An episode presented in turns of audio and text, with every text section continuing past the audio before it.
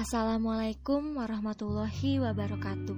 Perkenalkan nama saya Zahwa Alia Maisaroh dengan NIM 2005422 Pada kesempatan kali ini saya akan menambahkan jawaban dari Holalita Saskia Barki yang menjawab mengenai praktik lapangannya metode civics apakah yang sering berhasil diterapkan dalam dunia pembelajaran Perlu kita ketahui terlebih dahulu, tujuan pembelajaran PKN semestinya berusaha mewujudkan para siswa untuk memiliki kemampuan yang pertama, berpikir secara kritis, rasional, dan kreatif dalam menanggapi isu kewarganegaraan. Dan yang kedua adalah berpartisipasi secara aktif dan bertanggung jawab dan bertindak secara cerdas dalam kegiatan bermasyarakat, berbangsa, dan bernegara.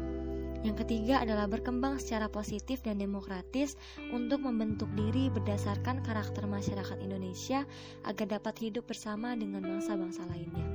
Dan yang keempat adalah berinteraksi dengan bangsa-bangsa lain dalam percaturan dunia secara langsung atau tidak langsung dengan memanfaatkan teknologi informasi dan komunikasi.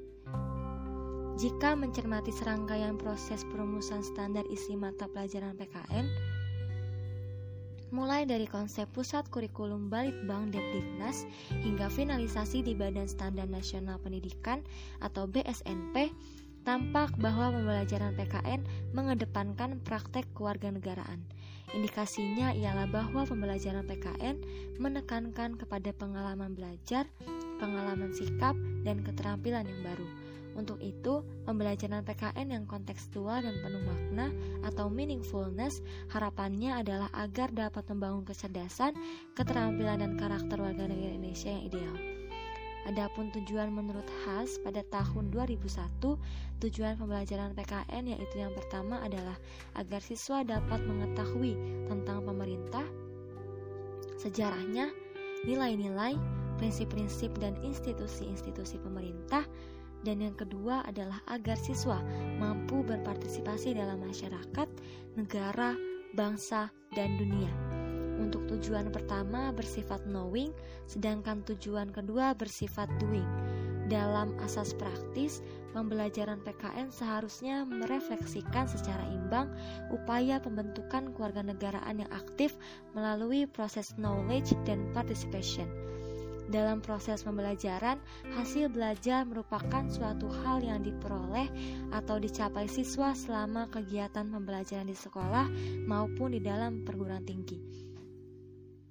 Adapun hasil belajar dalam penelitian ini adalah kemampuan kognitif siswa.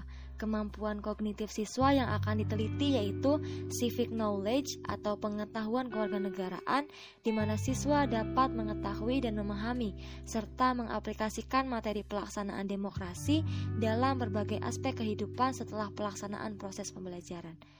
Untuk mendapatkan hasil pembelajaran tersebut, kira-kira metode manakah yang ideal?